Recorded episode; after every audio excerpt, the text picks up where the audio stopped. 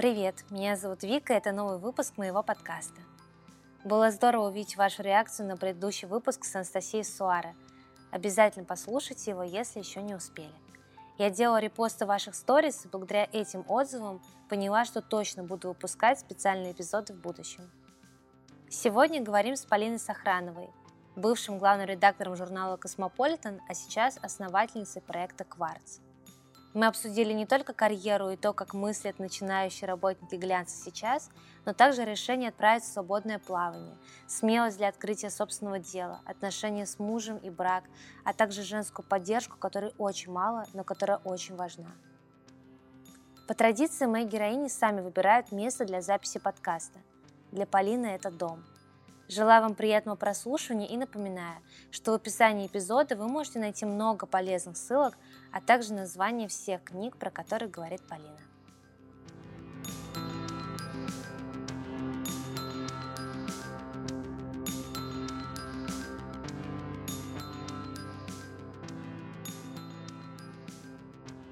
как для большинства людей, я думаю, что дом — это первостепенное место для человека, куда он э, приходит, э, чтобы отдыхать, чтобы перезаряжаться, чтобы побыть вдали от э, вообще всего внешнего мира. Я думаю, что для меня дом это место очень важное, хотя осознала я это не так давно. Я стараюсь быть больше здесь. Ну и, и именно дома я понимаю, кто я чаще всего. Я могу погрузиться внутрь себя и понять, что мне нужно делать дальше. Если нужно принять какие-то решения, это проще делать не то, что проще, но приятнее делать дома. И, ну да, здесь все для меня, здесь все обо мне, и это какой-то мой мир, который я строю, любой человек вокруг себя строит. Поэтому, наверное, дом, потому что ты сказала, что хочется вместе силы. И, безусловно, в городе у меня тоже есть места силы. Вообще это район, в котором я, можно сказать, выросла, когда ходила в школу, я жила в доме напротив здесь. И я не представляю на сегодняшний день, где бы еще я могла жить. Все здесь мне знакомо, я вижу этот район в динамике, так скажем, что здесь происходит год за годом. Он остается, несмотря на все изменения, на проекты «Моя улица» и, не знаю, новых мэров и все вот это, он остается очень тихим, очень уютным. И вот эта дорога, Сивцефражик и Гоголевский бульвар до метро Кропоткинская, каждый день в школу и обратно, потому что я училась в школе номер 1253, она находится на парке культуры. И столько всего со мной происходило в этих местах. Ну вот, я здесь ощущаю себя в безопасности. Это очень важно для женщины и вообще для любого человека. В районе в целом и вот в доме в частности. Ты сказала, что ты стал больше времени проводить дома. Я просто помню твой пост в Инстаграме mm-hmm. про Joy of Missing Out и Fear, да, of Missing Out. Mm-hmm. Вот как ты пришла, приходишь к тому, что это нормально, что ты хочешь посидеть дома, что ты не постоянно вытаскиваешь себя на все мероприятия, которые происходят, и которые ты видишь там в ленте у своих э, друзей, знакомых в Инстаграме?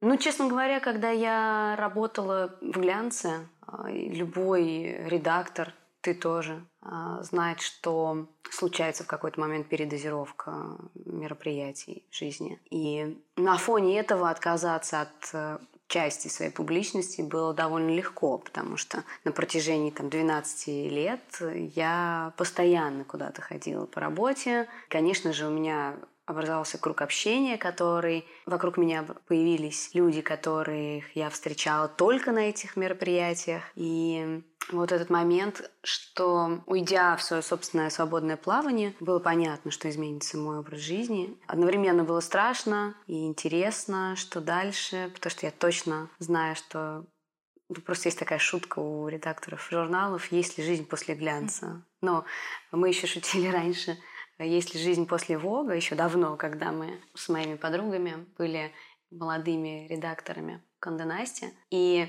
ну, она, конечно же, есть. Плюс, ну да, не только передозировка мероприятий, но и вообще, а, когда ты главный редактор, тебе нужно постоянно принимать какие-то решения. В моем кабинете не было двери, хотя я очень хотела ее периодически повесить. Люди входили бесконтрольно и выходили. На входе не сидел ассистент, который останавливал людей. У нас была очень демократичная атмосфера в Космополитен. И иногда мне просто, вопреки всему этому, хотелось быть одной. А сейчас моя жизнь вообще другая, и я продолжаю любить быть одна. И наоборот, чем дальше, тем, тем наверное, больше. Я по-другому вижу выходы на любые мероприятия, по-другому вижу общение с людьми. Я, я хочу ходить туда, куда я действительно ощущаю когда я ощущаю положительные какие-то эмоции, меня зовут, и я чувствую, что мне хочется пойти, я хочу радоваться тем людям, которые я увижу, я хочу иметь возможность делиться с ними своим внутренним миром и положительными эмоциями. Если это будет происходить 24 часа в сутки, это будет невозможно. Поэтому надо дозировать. И я уже сейчас ощущаю это на каком-то... Мне не нужно это контролировать. То есть я просто чувствую, окей, меня зовут туда, что случится в моей жизни, если я пойду, что случится, если я не пойду. Когда я не чувствую, что не резонирует мой, мой внутреннее «я» с тем, что написано на приглашении, я просто не иду. Вот. Честно, каждый раз испытываю вот joy of missing out, потому что с таким кайфом возвращаюсь домой и делаю все, что угодно. И понимаю, что да, это было правильное решение. Это на самом деле, на мой взгляд, это в том числе разговор о том, как человек расходует свой ресурс. И если в твоей работе есть вот такая обязанность, и это нормально, и для твоего, для твоего работодателя это даже очень здорово, что так все активно. И здесь нужно иметь просто внутреннюю дисциплину. Сколько времени ты там проводишь? Что именно ты там делаешь? Я знаю, многие люди могут прийти и стоять в телефоне в этот момент, когда происходит мероприятие. Или прийти, сфотографироваться и уйти. Или наоборот, прийти, выпить, еще выпить, и потом уйти последним. Думаю, что раз это деловые встречи своего рода, то относиться к ним можно так, и отдавать им себя можно так, таким же образом регулировать все это. Ты скучаешь э, по работе не только Космополитен, вообще по работу в глянце? Ну и да, и нет. Э, я скучаю по командной творческой работе, особенно в Космополитен. У нас были очень классные редколлегии, когда мы могли обсуждать просто ну, безумные вещи, особенно э, когда мы придумывали рубрику психология, рубрику секс. Да, на самом деле все, все подряд. Мы, на мой взгляд, были очень увлечены своей работой, нам нравилось работать друг с другом. Мне нравилось работать. Я, наверное, неправильно говорить за, за мою команду, но я очень надеюсь, что это так. Ну, могу сказать, что мне очень нравилось, меня это увлекало, да, и я часто делилась личным в рабочей атмосфере и часто ощущала э, вот это вот эту синергию, то, что называется, когда источники интеллекта, энергии, всего сходятся вместе, и мы получаем какой-то поток э, невероятно сильный творческий. Впрочем, то же самое было и в других э, редакциях, просто, наверное, воспоминания о космосе самые свежие, поэтому это нормально, что я вспомнила. В интервью, когда мы готовили первый выпуск журнала, мы смеялись до слез просто, когда мы его делали. Ну, правда, я очень жалею, что нет никакого документального фильма об этом, потому что это была настоящая эйфория, и мы одновременно узнавали, открывали, делали что-то новое, мы понимали, что нет никаких рамок, потому что никто не знает, как делать этот журнал в России. И как мы его сделаем, он таким и будет. И это было самое крутое.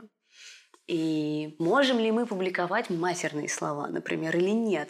Насколько далеко мы можем зайти в описании каких-то странных, неприемлемых для российского общества но при, при этом приемлемых для э, Нью-Йорка конца 60-х э, историй, потому что было очень много художников, которые делились чем-то сокровенным из своей личной жизни в наших интервью. В Воге мы часто делали какие-то невозможные просто вещи. И мы очень хотели быть хорошими редакторами. Мы, мы работали на своем максимуме. И это все, да. Я, конечно, я вот по этим вещам скучаю. Я мечтаю, что однажды у нас есть такая э, мини-неофициальная э, организация, но очень серьезная, мы называем ее профсоюз. Туда входит некоторое количество моих подруг, и это девушки, с которыми в глянце я выросла рядом с которыми я выросла. И я вот мечтаю однажды поработать с ними в команде. Надеюсь, что это представится возможность. Возможно, это уже будут наши личные какие-то проекты. Я получаю удовольствие от общения и работы с ними. Это, кстати, редкий, на мой взгляд, случай. Да, не скучаю по ощущению того, что ты работаешь в некой структуре, где очень многое зависит не от тебя, и очень часто чужая главная боль превращается в твою, отнимает твое время, нервы тратит. И по этим вещам, наверное, не скучаю. По каким-то условностям, которые вынуждены редакторы соблюдать. Да вот, пожалуй, и все. Наверное, что я сейчас могу сказать об этом. Были какие-то уроки, а, которые ты получила от тех людей, с которыми или работала рядом, или общалась? То есть какие-то уроки, которые ты вынесла из того периода своей жизни? Конечно, мне очень повезло, во-первых, застать, на мой взгляд, сильнейших людей, которые создавали глянец 20 века. И это, причем в каждом издательском доме. И это и Алена Долецкая, Виктория Давыдова, и Анна Харви в английском Конденаст, потому что мне посчастливилось э, стажироваться в английском ВОК. И дальше это была, например, в Хёрст это была Астрид Бертанчини. И это были люди, которые учили меня тому, что есть создание одновременно красивого, даже, я бы сказала, выдающегося, визуально вдохновляющего и интересного, интеллектуального какого-то продукта. Вот э, конкретные уроки ну да, например, когда меня брали на работу в Космополитен, у меня было собеседование с этой самой Астрид. Собственно, Астрид работала в офисе, который регулировал деятельность э, лицензионных изданий. То есть она следила за тем, что Космополитен остается предан своим ценностям, в какой бы стране он ни был. И я не знала, кто она. Мое интервью, она была в Нью-Йорке, я была в Москве, мое интервью должно было состояться по скайпу. Я помню, как я надела пиджак, потому что мне хотелось быть серьезной. И села перед камерой. Правда, здесь у меня были джинсы. В общем, я нарядилась только сверху. А потом мне сказали, вы знаете, будет не скайп, а будет просто телефонный разговор. И она не звонила, не звонила, и я уже, э, знаете, когда волнуешься, волнуешься, уже переволновался так, что устал. И она звонит, я понимаю, что это не интервью, потому что в основном говорит она. Ее невозможно было остановить. Она рассказывала мне, что такое космополитен, почему, на чем вот он э, стоит и что действительно важно журнале, какие есть преконцепции, какие есть предрассудки, связанные с этим журналом, и что вообще я, как главный редактор, в чем моя роль. И в конце она сказала, я работаю в Хёрст 25 лет, и меня каждый день радует моя работа. Как ты думаешь, ты бы смогла так? Ну, то есть, ты думаешь, ты способна на это? И я там как бы на том проводе была такая энерджайзер, я вообще, наверное, не способна в таком, на, на таких эмоциях общаться так долго. И я подумала, вот это да. Ну, понятно, что есть от природы люди более или менее эмоциональные, но когда ты там 25 лет, то это как быть в отношениях 25 лет. И относиться к этому настолько, настолько осознанно, чтобы через 25 лет быть абсолютно влюбленным в своего партнера. Вот у Астрид было это. И это научило меня тому, что нам иногда кажется, что та атмосфера, в которой мы работаем, она надоедает, э, нам скучно. Да и вообще все здесь уже слишком знакомо, начинаем критиковать то, где мы находимся. И это как раз момент остановить себя, напомнить себе, зачем ты здесь как ты вообще попал. Напомнить себе о, о, о том, что это на самом деле прекрасно, и обратить свое внимание обратно в это и увидеть э, какие-то положительные стороны. Это можно делать вполне механически, я не вижу в этом никаких проблем, но вот это вдохновение, оно возвращается, если, если давать больше внимания деталям, если не, не поддаваться вот этой усталости, гонке, Э, каким-то непродуктивным да, вещам, то что выгорание, оно просто не оставит. Я как раз читаю сейчас книгу Арианы Хаффингтон «Выдохшиеся», и как раз первые главы, они об этом. о том, что мы попадаем в некий цикл, где мы не высыпаемся, мы устаем, у нас не хватает времени на нас, и мы не успеваем восстановиться для того, чтобы вернуться на работу со своим ресурсом и отдать ей то, что мы вообще очень хотим ей отдавать изначально и зачем мы туда пришли. Ну, в общем, да, остановиться и подумать об этом и вновь с с какими-то силами вернуться в процесс. Другие работы, ну, есть много классных правил, на самом деле, уроков, которые я усвоила. Никогда не оставляй неотвеченными имейлы, от кого бы они ни приходили. Записывай все или, ну, хотя бы в компьютере, в ноутс каких-то. Я люблю, например, на бумаге. И так мозг лучше фиксирует происходящее переговоры, неважно с кем, с автором, с, с редактором из соседнего отдела, даже с начальником, могут не иметь никакой силы в результате, если нет никаких письменных подтверждений вашему разговору. И будьте предельно конкретны, потому что я много раз попадала в ситуацию, когда мы о чем-то с кем-то договорились, у человека отложилось одно в голове, у меня совершенно другое, я ожидаю одного, дальше разочарование, и это все, в общем, ни к чему хорошему не приводит. Поэтому commit to paper – один из уроков. Не знаю, больше читать, больше поглощать какую-то информацию. Ну да, уроки. Искренне относиться к своей работе и с энтузиазмом. Действительно, ну, не притворяясь. Я думаю, успех есть всегда там, где ты действительно чего-то хочешь. Даже если сначала кажется безумием, я никогда не попаду на эту работу, это слишком как-то сложно. Туда хотят взять всех, вернее, туда очень высокий конкурс или что-то, но что это реально, если с горящим глазом врываться просто туда. Ну и, конечно, точно вот про то, что я говорю, что и с точки зрения руководителя, и с точки зрения редактора было проверено ну, правило о том, что нужно давать восстанавливаться людям, с которыми с тобой работают, и самому. Нужно ходить во внешний мир, нужно бывать дома, нужно иметь хобби в конце концов. Вот, кстати, важная вещь. Mm-hmm. Потому что в процессе каких-то, не знаю, вышивания крестиком, та же самая, конечно, подпитка, но это уже такие супер простые вещи, я думаю, ты и без, и без меня их знаешь. Ну. Десятки книжек об этом сейчас. Да, да, ну, понятно, что это такая история. Просто, например, когда мне было там, 24 года, мне это не просто не приходило в голову, а ничего важнее работы не было в моей жизни. И я, не вылезая из редакции, изучала огромное количество архивов, а, хотела стать лучшей из лучших. И у меня было большое количество иллюзий на тему того, как мне стать лучшей. Вот. Дальше как-то стало понятно, что это во многом бессмысленное занятие.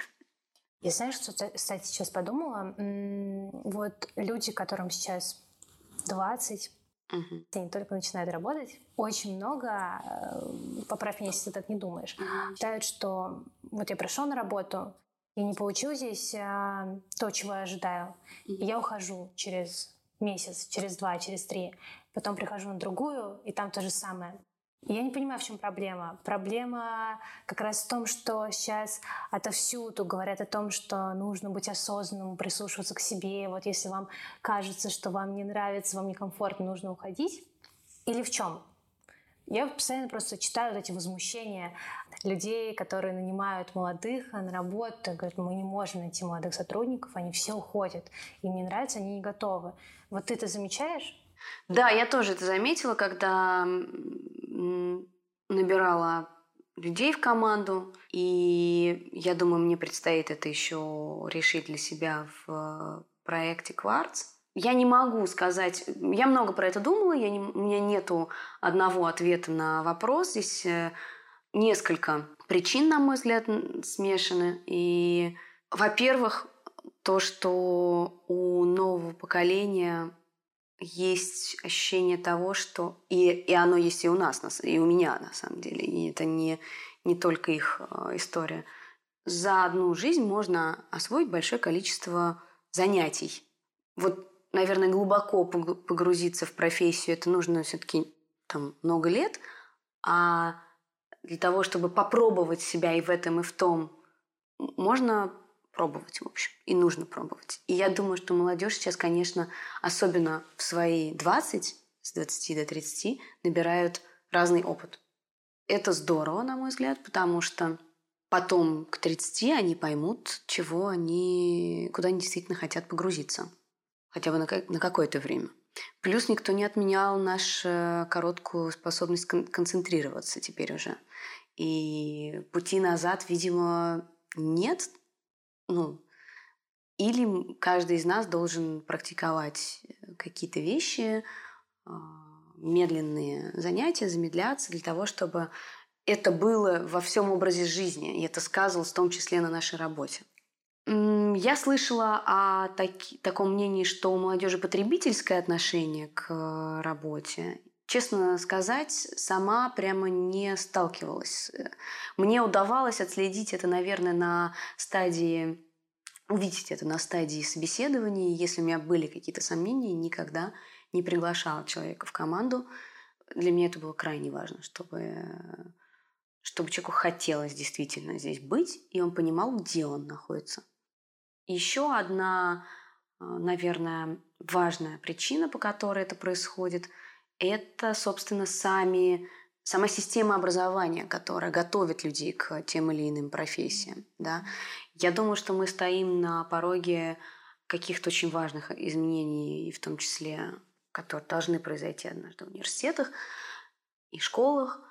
Вот эти новые люди, у которых, у которых нет сил надолго делать какой-то коммитмент серьезный профессиям, их нужно соответствующим образом там, обучать и как-то вырабатывать какие-то, наверное, другие навыки и так далее. Ну, в общем, на мой взгляд, это связано с, э, не с тем, что какая беспардонная пошла молодежь работать они не хотят, но просто совершенно другое время, когда появились социальные сети и есть интернет, где можно заниматься кучей вещей, которые могут приносить тебе заработок, твой твой собственный, не когда ты на кого-то работаешь, а когда ты там выступаешь как фактически как индивидуальный предприниматель, да, или, или организатор какого-то своего дела. И я вижу очень много ребят, которые, будучи еще очень юными, уже организовали какие-то свои бизнесы. Так что я не могу сказать, что как все плохо, и я не хочу так даже думать. Я думаю, что фокус смещается, время меняется, э, типичный спор э, поколений с поколениями. И, конечно же, в новом поколении есть люди, которые способны гореть идеей, могут работать в очень разных профессиях и э, нарабатывать себе какие-то навыки. Не сомневаюсь в этом вообще.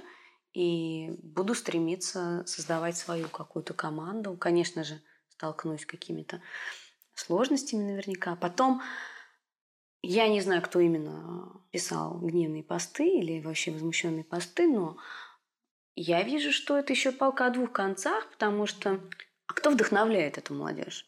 Когда вот человек приходит, кто объясняет им, кто им занимается, как им занимаются, какой пример он видит перед собой. Ну, это тоже очень важно, мне кажется. И быть тем человеком, который понимает в компании, что на нем не только груз ответственности, его job description, грубо говоря, но и на нем некая идеологическая да, работа с коллективом. Не знаю, как много людей ее проводят, и есть сомнение, что это не все вообще, совсем далеко.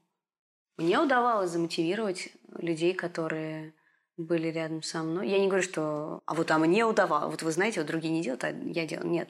Но я, например, вижу, что это очень важная часть работы, и мне бы хотелось заниматься ей. Есть такое устойчивое мнение, что женский коллектив — это всегда трудно. Что если в коллективе они женщины, это всегда эмоции, скандалы, истерики. Сначала вопрос, согласны ли вы с этим? Я не согласна с тем, что женский коллектив — это трудно. Просто как бы для кого? Для женщины? Да, даже женщины иногда говорят, что вот у нас одни женщины, и поэтому нам тяжело. Э, скажем так, я не согласна с тем, что женский коллектив это всегда эмоции, скандалы и трудно, цитирую тебя, потому что это просто по-другому. Вот есть женский коллектив, а есть мужской коллектив, а есть смешанный коллектив. И у каждый, каждый из них, ну, как бы трудно, это негативное, понимаешь, э, характеристика. И опять же, каждый конкретный коллектив зависит от того, кто им руководит и по каким правилам они существуют. Если нормально, например, э, считается в коллективе бросать друг в друга предметы и нецензурно выражаться на повышенных тонах, это один коллектив. В других коллективах наоборот, например, может быть там другая крайность. Никто ни с кем ничем не делится, все всего там боятся. А, вот, поэтому не соглашусь. Мне нравилось работать в женском коллективе. И более того, я видела в этом огромное количество возможностей для себя.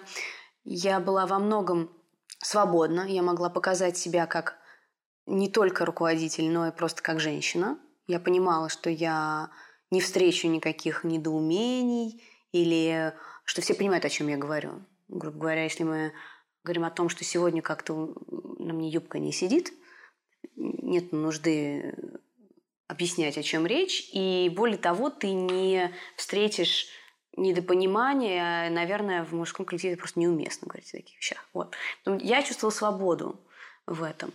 Что касается того, что женский коллектив бывает, ну, впадает в какие-то утрированные состояния, Э, да, это бывает, э, и особенно, когда люди работают очень много, и особенно, когда их работа связана тесно с образом жизни, нет этой грани четкой. Это как вот мы смеемся never not working, понимаешь? Ты, твоя работа сливается с твоей личной жизнью в каком-то смысле. И, конечно, в этот момент могут происходить какие-то такие вещи, что ты забываешь обо всем, начинаешь ты интриги плодить или, не знаю, там действительно эмоции какие-то излишние выражать. Ну вот. Это, ну, я не считаю, что это плохо просто. Мне кажется, что кому-то это, наверное, не подходит. Окей. А, в свою очередь могу сказать, что я преимущественно работала в женских коллективах, ну, там бывало, бывали вкрапления мужчин. И да, это очень сильно меняет атмосферу. И это наверное, даже нужно для некого тонуса, если мы говорим, если хотите, чтобы ваш коллектив там э, женщин были немножечко такие, а, ну да, чуть-чуть в тонусе. Вот, пожалуйста, пригласите мужчину. Но, опять же, не каждый мужчина там может работать. Но есть, есть, которые приживаются. Вот. Вот в мужском коллективе я, например, не, не работала никогда. Мне даже интересно, что это такое. Когда ты одна женщина в мужском коллективе? Ну, не одна, может быть, вас несколько, но я думаю, что есть компании, например, юристы, юристов, да, где очень много мужчин. И наверняка там, кстати говоря, совершенно другие отношения. Тут же начинаются истории про какой-нибудь харасмент или что-то еще такое. Ну, по крайней мере, я слышу очень много этого. И в поколении моей мамы, и сейчас тоже. Тоже проблема. Так что, ну да, э, у всех коллективов свои особенности. Я люблю женские коллективы. Ты, получается, всегда в тесном контакте именно с женской аудиторией. И тогда, когда ты работала главным редактором в Космо, и сейчас все достаточно активный Инстаграм, и в Кварте, да, мне кажется, преимущественно женская аудитория этим увлекается. Какие запросы от женщин вот ты сейчас чувствуешь? На сегодняшний день женщина наилучшим образом образована, чем когда-либо – видит перед собой огромное количество возможностей, и действительно их имеет, продвинуться по карьерной лестнице, и заработать денег, и как-то выразить себя через свои хобби в том числе. И женщина хочет сочетать в себе огромное количество качеств и ролей, быть во всех них лучшей и одновременно пытается бороться с этим перфекционизмом, потому что он не уживается с действительностью, он не уживается с вот этими двадцатью четырьмя часами в сутках, которые у нас есть.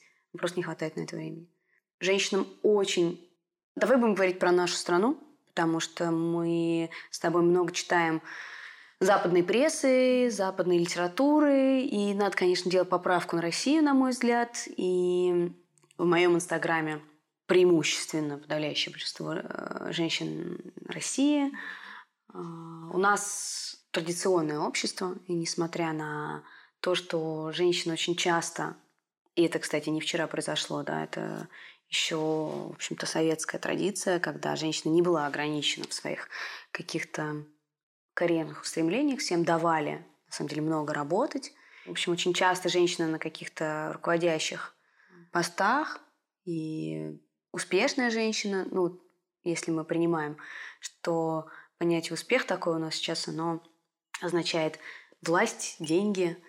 Вот этот перфекционизм, о котором я сказала раньше, то, чтобы быть везде успешной, быть везде лучшей, вечно молодой, с идеальным прессом, mm-hmm. и при этом идеальным маникюром, и, то, и, и мамой, у которой всегда есть э, время на своих детей, и любовницей, которая всегда в форме и всегда рада своему партнеру, да, и при этом быть ресурсным там, сотрудником или даже шефом.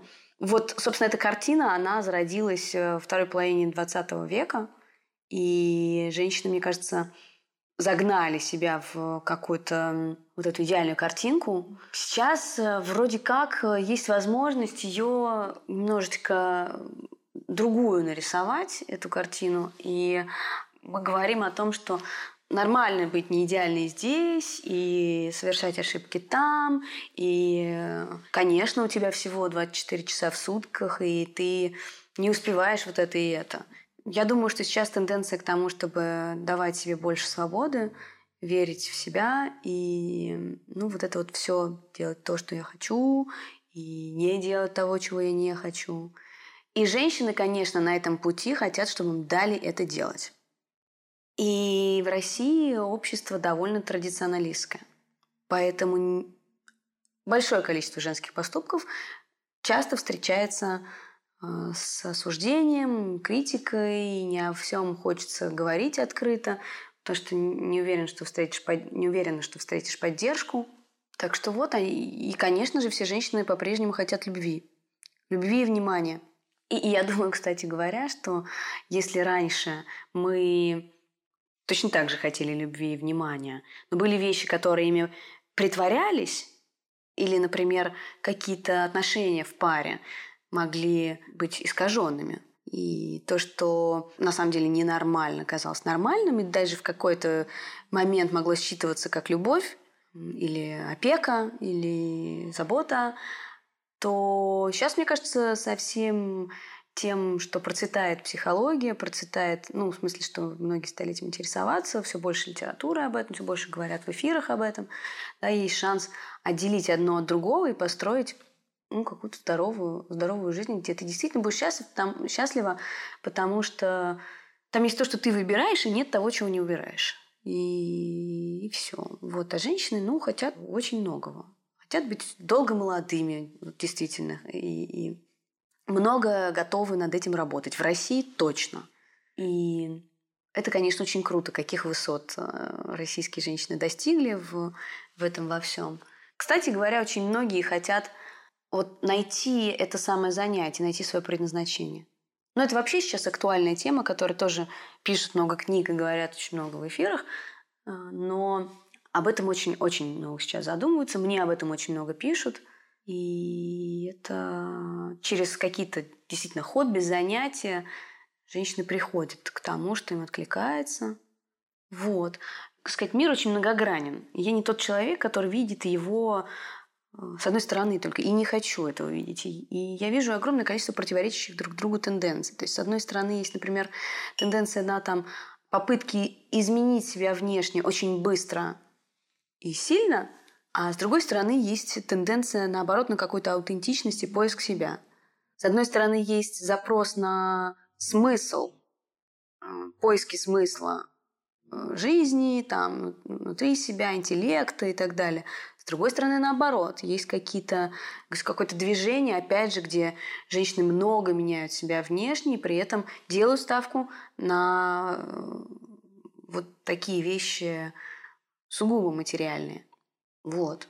Ну, я даже могу сказать, что сейчас очень много говорят про то, что если раньше да, нужно было замуж выйти рано, рожать детей и так далее, сейчас об этом говорят уже меньше. Наоборот, да, там замуж нужно выходить осознанно, дети осознанно и так далее.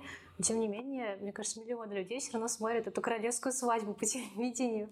И все эти женщины с восторгом. Нет, ну сказки будут смотреть всегда, и я за сказки, и это одни из э, таких э, уникальных представителей реальных, в смысле, людей на Земле, которые вот как бы живут сказку.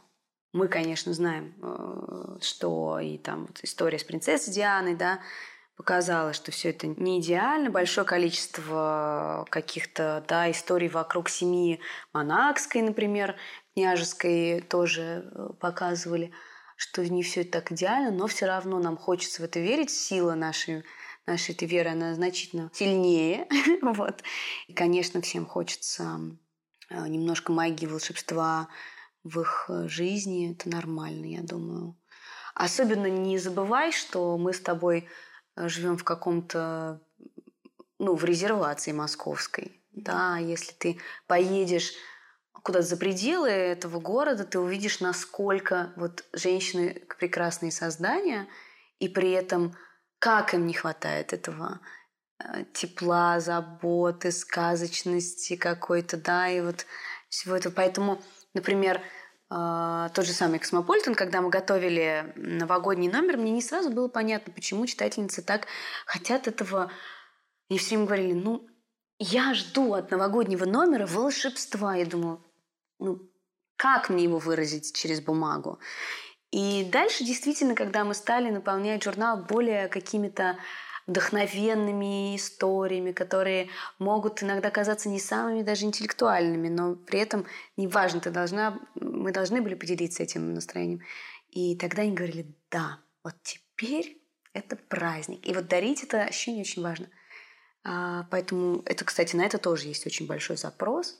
Была у меня колонка, недавно выходила в Грации. Она была моя нелюбимая, честно скажу, потому что мне казалось, что она очень банальна. А, мне кажется, что миллион раз уже это все сказано. Она была про то, что э, все женщины вечно недовольны своим внешним видом. И неважно, какого они статуса, достатка, в общем, это преследует нас всех. А, и, и на нее был такой отклик на эту колонку. Так много людей мне написало. Так много людей ее прочитала. И это срезонировало. Поэтому, в общем, вот такие какие-то простые вещи всегда нужны людям и важны для людей. Вот. Ну, ты вообще как считаешь, это изменится через там условный десяток лет, что э, все эти тренды на боди-позитив даже, на осознанность, на то, что нужно довольствоваться тем, какая ты есть, любить себя такой, какая ты есть, это изменит отношение женщин к своей внешности? Или все так же мы будем пытаться хотеть в себе что-то поменять? Слушай, это хороший вопрос. Я думаю, что если мы по-настоящему будем этим заниматься, не просто говорить, о, бодипозитив – это классно, а у себя там последние сантиметры на и так худом теле стирать массажем, не знаю, ну, например. Если мы действительно в отношениях будем стремиться к конструктивной коммуникации, не только думать там о себе, не, не, не впадать в какие-то крайности и пытаться в этом разбираться, ну да, у нас есть шанс изменить немножечко ну, мир вокруг себя, да, и какие-то установки в обществе. На это потребуется много лет, конечно же. Но шанс этот есть. И еще, мне кажется, такой важный момент для тебя и для меня, люди, которые работают в медиа, тоже должны это понимать, что ответственность наша гораздо выше, чем просто человека, который что-то написал в личном блоге. Хотя сейчас все уже сами себе медиа. Ну да. А плюс я тебе скажу, что вот тренд на то, что мы все разные, на некую такую, да, инклюзивность общества. Ну, он будет, я думаю, да, процветать, скорее всего. А, но, опять же, в нашей стране сложно с этим. В сегодняшний день мы нетолерантное общество. Я просто даже думаю, на личном примере я вот сама не разобралась. И вроде бы как бы большой такой путь проделал в том, чтобы полюбить себя и все такое – но тем не менее, и я снова иду на тренировку, э, попа недостаточно накачанная, пресс недостаточно виден, вижу лишний волосок вот здесь, брови недостаточно откорректированные. То все равно же есть это во мне.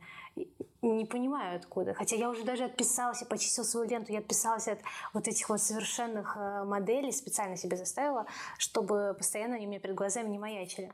Угу. Откуда? Как это вообще? Ну, это не одно и то же. Мне кажется, тоже надо понимать, ни одно и то же ничего не делать со своей попой и любить себя такой, какая ты есть. Скорее, любить себя такой, какая ты есть, это есть какие-то вещи, мне кажется, которые там, если мы про внешность говорим, ты не можешь их изменить. Mm-hmm. Например, у меня не худые ноги. И и как бы я ни похудела, они, они не станут такими ногами, как у Жизель Бунхен, не знаю, Карли Клосс. Как бы много я не занималась спортом, и как бы часто я не ходила на массаж, или, не знаю, аппаратный, просто все вместе могу мешать. Mm-hmm. Пробовала много раз. Не получается. Есть какой-то максимум, который достигаю, и все, да. И вот, наверное, это мой челлендж. Полюбить их, принять для себя решение, хожу я там все равно в коротких юбках или не хожу. Ходишь? Нет, я не хожу. Да, мне, ну, собственно, это не секрет. Мне там не все нравится в моей внешности. Это нормально. Я не страдаю от этого, понимаешь? Я не думаю об этом каждую минуту. Я не плачу от этого. Я не э, докучаю этим всем вокруг. Я... Вот, наверное, что. И это выглядит так, а это выглядит так. И, и сегодня вот так, как говорят в, в, в ну, группах анонимных алкоголиков и так далее. Ну, просто есть у них такое выражение. Сегодня так, и это окей. Ну, есть там и плюсы, и минусы. Нормально научиться реагировать на свои, э, даже не хочу это называть недостатками, да, ну или то, что мы видим в себе как недостатки, на какие-то минусы, на какие-то ошибки. Вот это и есть, наверное, полюбить себя. Есть у тебя женщины, которые тебя вдохновляют? Не обязательно известные. А, да, ну, конечно, их много, очень ну, по традиции, наверное, правильно, даже нет, не так. Ну, по традиции, Мама? наверное, начну с мамы, да. Э, у моей мамы есть потрясающая особенность. Она сохранила энергию вечно, вечно молодого человека. Неиссякаемый просто э, источник радости, удивления, энтузиазма, сколько бы ей ни было лет. Она не устает от жизни, и она была на самом деле когда в школе вот у всех родителей выглядели очень взрослыми, моя мама никогда такой не выглядела, хотя была их ровесниками. И я видела на ее примере, что женщина после 40, после 50 это не уставшая, не, она не должна быть уставшей от жизни, какой-то решившей, что все теперь э, только кухня и я не знаю что. И дети это и все. Нет. У тебя очень сильная мама, да. Я просто да? видела фотографию. Спасибо с какой-то выставки это даже да, да, да. нет в этих очках. Вау. Да, ну при этом э, этот задор, он сочетается с какой-то ее способностью дисциплинировать, ну, меня, по крайней мере, особенно в детстве, да, и я ощущала, что должен быть порядок какой-то. Наверное, это позволило мне какую-то структуру, да, вокруг себя выстроить. И, конечно, чувство вкуса – и вообще прекрасного. У нее ну, какое-то абсолютно врожденное ощущение этого всего, и она его мне передала. Но это вот так. А, меня очень вдохновляют вот те самые подруги из профсоюза. Оля Дунина, Катя Золототрубова, Ульяна Нечвеева, Ксюша Романова, Света Танакина, Даша Анечкина. Это все женщины, которые Точно так же, кстати говоря, наверное, для меня это важно действительно. Вот эта энергия молодости, да, она не уходит. Девчонки не, не становятся какими-то унывающими, да. Несмотря на жизненные трудности, есть, э, безусловно, они и у тех, кто кажется небожителями. Из известных женщин э, Джейн Фонда, я писала про нее, книга ее и, и фильм я ее пересматривала, конечно. Ну, просто мне очень откликнулась, честно говоря, ее история. Я не... Она так подробно. Я считаю, она, конечно, какой-то невероятный э, долг перед обществом женским вы, выполнила, написав этот труд. Пема Чодрон – это монахиня, буддистка. У нее есть несколько книг. Там две книги очень хорошие. Э, «When Things Fall Apart». Я, кстати, не помню, как она на русский переведена.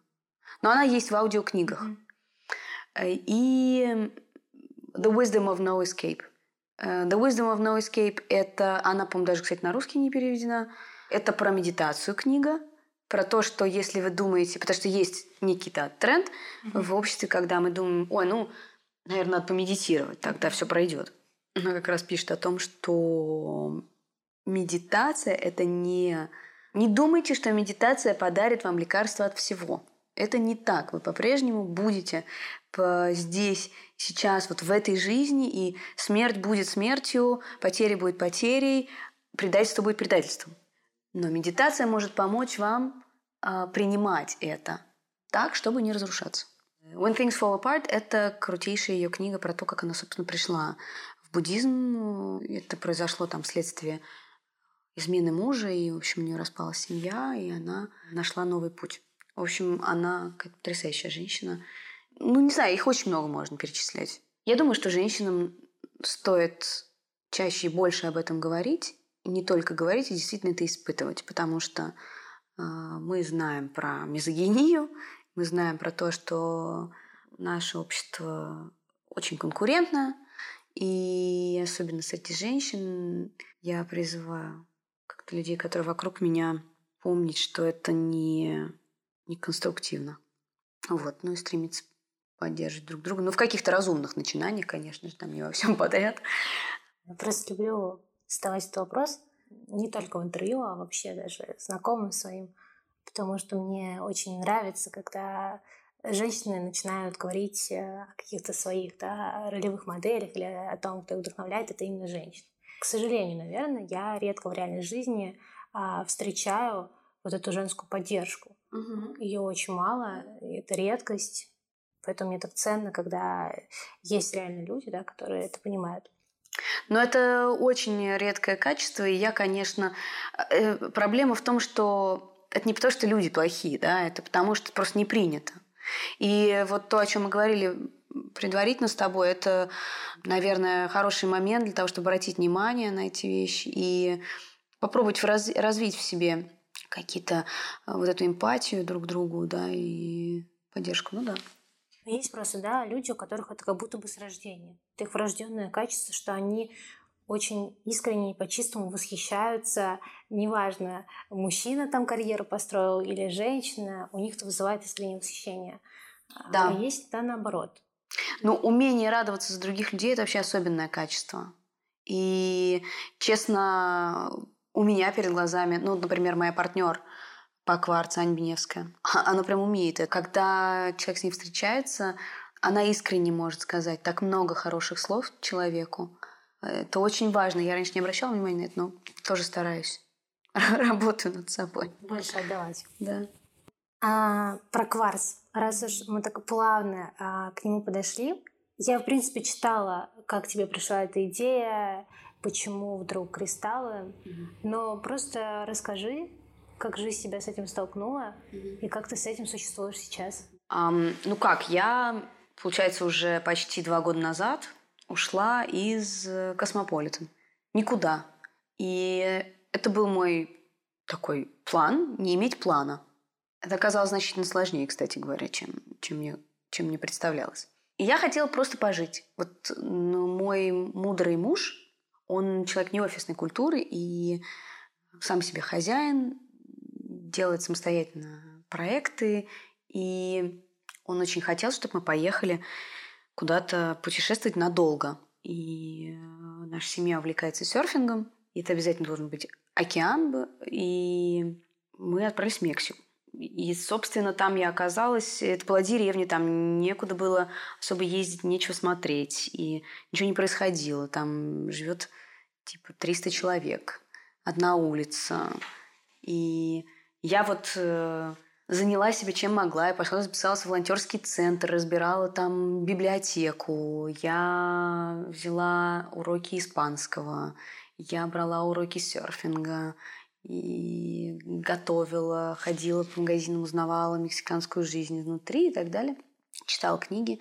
Но это все в какой-то момент казалось очень мало, потому что я привыкла к интенсивному образу жизни, и я думала, Господи, я смотрела на свой инстаграм, думала, господи, у всех что-то происходит, у меня не происходит ничего, какой кошмар. И начала усиленно думать, что же будет дальше, как, чем же мне заняться. Наверное, мне надо создать такой блог, или, может быть, мне создать YouTube-канал, или, может быть, еще что-то. Может, мне создать женский клуб, или... В общем, была масса разных идей, и все они кстати, перед многими из них я просто испытывала страх, поэтому до сих пор хочу их воплотить, но, вероятно, к чему-то я еще не готова. Вот, и дальше, это, ну, это превратилось в муку, на самом деле. Я там месяц э, мучилась этими мыслями где-то. И моя учительница по испанскому, она такая тоже очень мудрая женщина, э, она сказала, что что вот как-то тебе надо расслабиться, конечно, надо расслабиться.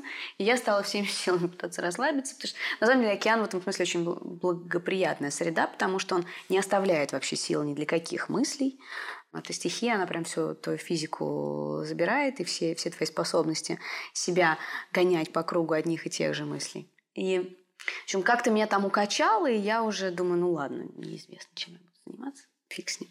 Все, когда мы уезжали оттуда, еще одна моя там приятельница, она из Лос-Анджелеса и живет последние 15 лет вот в этом городе, он называется Сан-Панчо или Сан-Франциско, штат Наерит. Она построила там очень модную, классную маленькую гостиницу. И она приехала с бутылкой, и внутри нее был кристалл, розовый кварц. Мне очень-очень понравилось, как эта вещь выглядит. И я вцепилась в него, что это такое. На что она сказала, ой, ну что-то у нас в Калифорнии уже все так ходят. И на следующий день, это был последний день в Мексике, на следующий день мы вылетали в Лос-Анджелес. Я уже не успевала онлайн заказать такую бутылку. Тогда мы остановились в квартире нашей подруги в районе Санта-Моника в Лос-Анджелесе. И я говорю мужу, что так, мы сейчас идем на улицу гулять, и пока мы бутылку не найдем, мы из Лос-Анджелеса не уедем окей. И мы выходим, это была Main Avenue, и на мое удивление я увидела направо и налево магазины кристаллов в огромном количестве. То есть я, я была абсолютно поражена красотой этих магазинов, тем, что они продают вообще, что это все такое. И, в общем, в итоге мы нашли, естественно, бутылку. Я уехала счастливая в Москву. Дальше постепенно я начала э, узнавать, что же это вообще такое, у этого всего еще был э, метафизический смысл, потому что кварцевый кристалл, который там это стеклянная бутылка, и внутри находятся кристаллы, ты наливаешь э, туда воду, что мне очень понравилось, потому что это многоразовая бутылка, а не пластик. И, ну, плюс ты, как бы, камень делится своей энергией с э, водой, и потом ты ее пьешь. Структура кварца, которая считается идеальной, она как бы попадает в тебя. Вот. И дальше совершенно случайно я увидела сторис Ани, где она постила кристаллы. Мы с ней списались, и выяснилось, что Аня завершила свою большую карьеру в магазине «Кузнецкий мост». Мы решили встретиться, и на этой встрече, в общем-то, родился кварц. Мне очень нравилось, что эта идея никак не связана с медиа. Мне очень нравилось, что это что-то совершенно новое. Я не так много знала о минералах на тот момент и продолжаю учиться сейчас. Я не хотела, чтобы... Ну, то есть, когда мы смотрели, что уже есть в Москве, да, мы увидели, что есть какое-то количество магазинов, которые рассказывают о кристаллах, ну, совсем с точки зрения какой-то магии, которая для меня не очень привлекательна, если честно. Мне кажется, что и мы точно совершенно говорим на том языке, где скорее есть место э, ритуалам, где есть место духовности, а не религиозности, о которой сейчас много хотят люди. И мы скорее говорим о талисманах, о том, как они могут воздействовать, но, наверное, не говорим о том, что купив, э, не наверное, а точно мы не говорим о том, что купив камень, все проблемы в твоей жизни разрешатся, уйдут, и ты вылечишься от всех возможных болезней. Вот. Это так мы не видим совершенно работу с кристаллами. А как это работает? Есть много, на самом деле, это, об этом можно очень много просто говорить. Э, есть много традиций, через которые это работает. Да?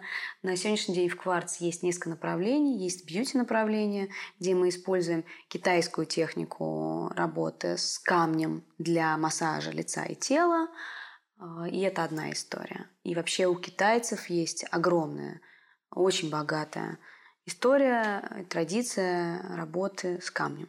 Есть сейчас уже абсолютно вестернизированная индуистская традиция, когда камни подбираются в соответствии с цветом чакр, и таким образом делают раскладки, восстанавливают поток энергии через тело, да. Ну и, собственно, на эти знания дальше, на это знание дальше ложатся все остальные практики. Соответственно, ты таким образом можешь подбирать камни, таким образом можешь использовать их, то есть понимаешь, что кварц это, в общем-то, прозрачный кварц это, в общем-то, универсальный инструмент, и есть камни не привязанные там, к чакрам, условно говоря. Ты можешь держать его рядом с любым местом своего тела и использовать, в общем-то, практически как хочешь. Да? И есть какие-то, какая-то зона, которая работает через психологию, когда ты покупаешь э, или тебе дарят какой-то камень, для тебя это становится талисманом, ты даешь внимание этому предмету, в общем-то, куда идет твое внимание, туда идет твоя энергия. И поэтому, условно говоря, если ты загадал какое-то желание, о котором ты думаешь, ты его представляешь, когда ты смотришь на... Ты загадал желание в присутствии камня или держа его в руке, да, и дальше он становится таким reminder'ом того, что это желание у тебя есть. Собственно, мне кажется, так ты начинаешь свой путь к реализации этого желания. Вот. Для нас это один из инструментов, с помощью которого ты можешь жить более осознанно. И для нас это один из инструментов познания себя, это способ замедлиться, потому что вот то, что я сказала выше, что сейчас есть такая в нашем поколении, в твоем наверняка тоже, есть такой запрос на то, чтобы быть дух, духовным, но не, не быть spiritual, да, но не religious, быть духовным, но не, не быть религиозным. И тогда каждый для себя подбирает э, те инструменты, которые ему импонируют. Ты можешь собрать, кастомизировать свой собственный арсенал с помощью которого ты чувствуешь себя вот этим духовным, или ты растешь духовно. Ты, ты можешь читать какую-то литературу, ты можешь садиться в медитацию, ты можешь заниматься звукотерапией, ты можешь заниматься ароматерапией, ты можешь да, жечь благовония, ты можешь э, палочку Пала Санта себе э, зажечь, и ты можешь э, расставлять кристаллы или какие-то еще картинки, или аффирмации, или что-то такое. Ну вот как-то так я это вижу. И, на мой взгляд, кристалл – это один из таких красивейших инструментов, который можно использовать вот в создании этого собственного мира, где ты обращаешься внутрь себя, где ты замедляешься, где ты думаешь, где ты пытаешься услышать. Вот. Ты веришь в Бога? А, ну да, я верю в то, что есть некое высшее сознание, высшая сила, да. Вообще можно ли кристаллы использовать человеку, который, например, он не верит, допустим, в энергию, вот в эти все вещи, но ему просто нравится, просто красиво, просто хочу, чтобы они у меня стояли. В этом случае они будут просто как украшением, или все равно, ну, то есть мы сами закладываем в них вот эту энергию, силу? Нет, ну, конечно. Вообще изначально, э, даже нет, не изначально, давай так есть разные подходы. Сейчас мы с тобой, прежде мы говорили о том, что как это работает, ты задала вопрос, и я тебе рассказала. Да, но есть огромное количество людей, которые покупают камни просто потому, что это красиво. Испокон веков, и еще во времена Петра Первого он, собственно, узнал о том, что есть такое увлечение, э, и, и, вернее, есть такое направление, минералогия, и ему собирали одну из первых минералогических коллекций в России. Кристаллы, которые, ну не кристалл, камни, которые ты видишь у меня, это лиственнит и один кварц на другой породе. Это, собственно, купленные у геолога женщины советского еще периода. Мне кажется, она это сама не кажется, точно скажу, что она сама их выкопала еще в 70-е. А, где-то вот лиственит, это, по-моему, откуда-то с Урала. Вот. Моя семья геофизики. Это люди, которые помогают разрабатывать месторождения и находить э, нефть или другие природные ресурсы под землей. В моей семье, в принципе, всегда геология, минералогия была. И у моего дедушки, который был профессор геофизики, очень известный в Советском Союзе человек, ну, была своя коллекция минералов, и он, конечно же, не прикладывал ее, их к чакрам. Вот, так что, ну, здесь есть абсолютно разные цели, вещи, и это мне как раз и нравится, что ты видишь в камнях ровно то, что ты хочешь видеть. Если ты не хочешь видеть ничего, никаких э, скрытых смыслов, ты их просто не видишь и украшаешь этим свой дом. Тем более, что ну, это по-настоящему уникальная вещь, которая может превратить любой интерьер в незаурядный совершенно, в очень модный. Это может стоить там внутри камней, есть очень разная градация по качеству, может стоить очень дорого, но это действительно будет э, каким-то не, это будет неповторимой вещью, действительно. Это как и купить очень дорогое искусство. Вот. Так что да, конечно, если человек верит в Бога и ходит в церковь, а, ему совершенно не обязательно чувствовать силу камня. Почему задала этот вопрос? А, у меня изначально было представление, что вот, значит, в камне изначально у них есть какая-то энергия, мы ее, значит, берем себе, получаем, а потом прочитала статью как раз в Воге, и там комментарии, по-моему, их ювелирного редактора, который говорит, ну какая там энергия осталась после того, как его отшлифовали, а, по нему прошлись этим грузом. А сейчас я как бы, понимаю, что в этом нет противоречий, что в целом да нет, нет, конечно, нет противоречия. Я и, и, и говорю, что как бы для меня не осталось причин не, не любить камни, что ли, да. Шлифовка это или дикая форма. Я, я просто стала о них гораздо больше думать и знать. И опять же, куда идет мое внимание, туда идет и некая мои, мои силы какие-то, мое время, моя энергия.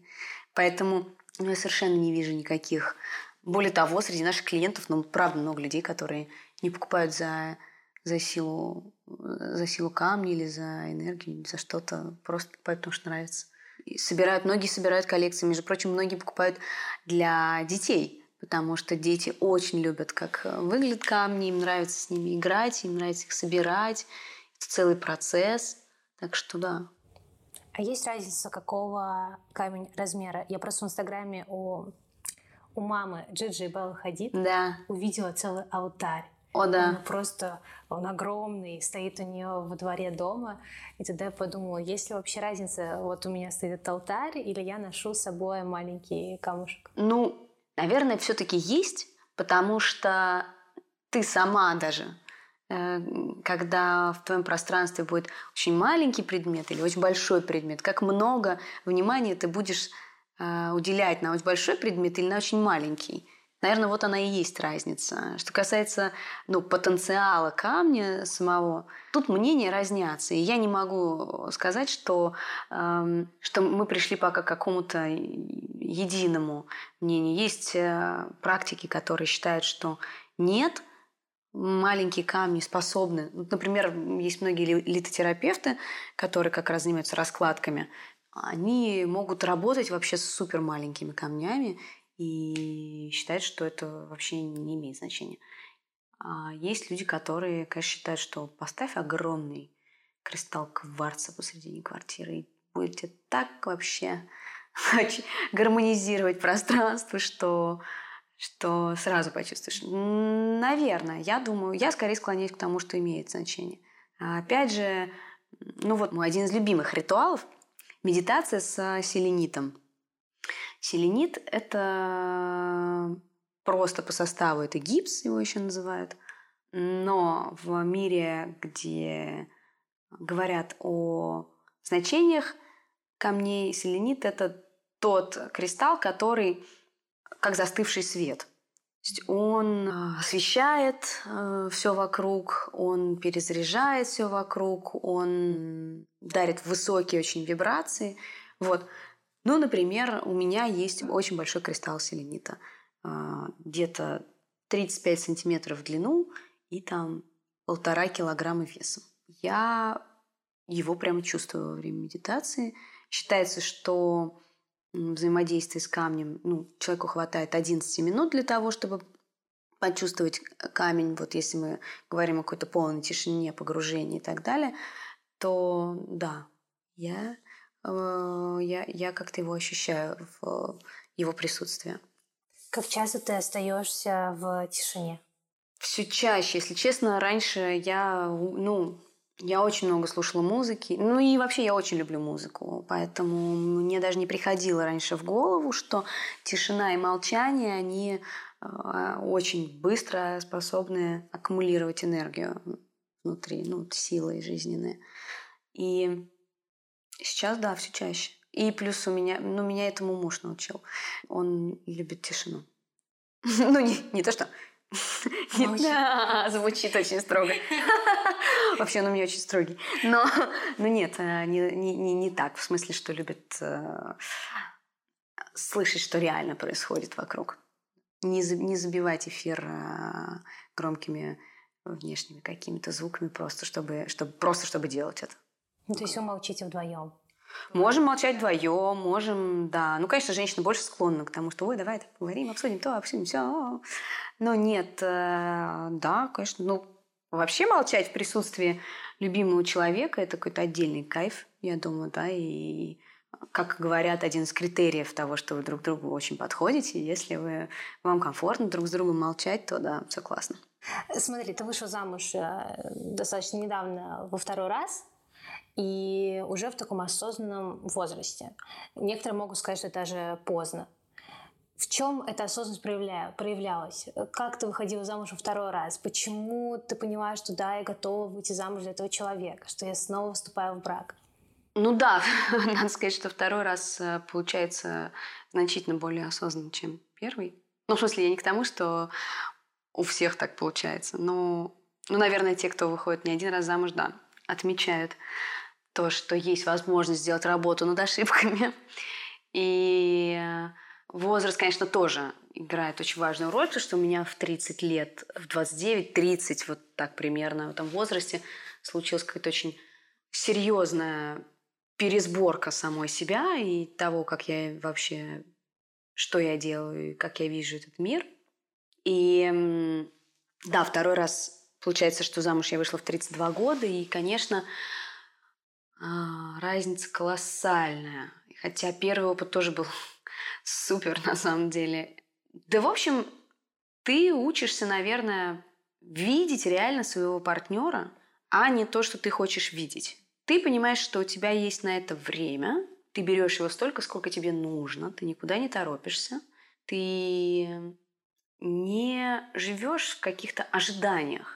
И дальше, соответственно, не имеешь шанса разочароваться, потому что ты понимаешь, вас двое, вы узнаете друг друга все лучше и лучше.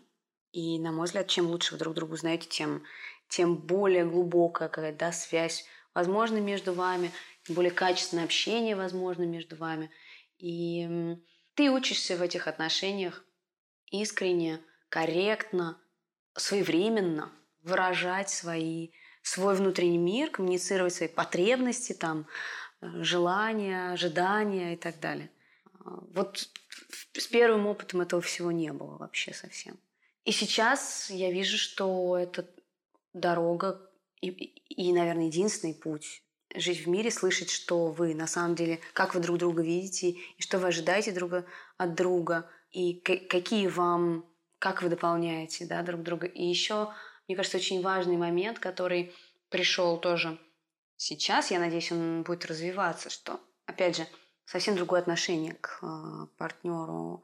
Если, наверное, когда ты более молодой, все как-то идет, как идет обычно, да, ты меньше задумываешься над процессами и ну вот была любовь, прошла любовь. Вот какие такие бывают э, моменты, когда кажется, что это все не зависит от тебя, что это все кто ураган чувств, который тебя захватывает, потом отпускает, и все это значит, что вам пора расходиться.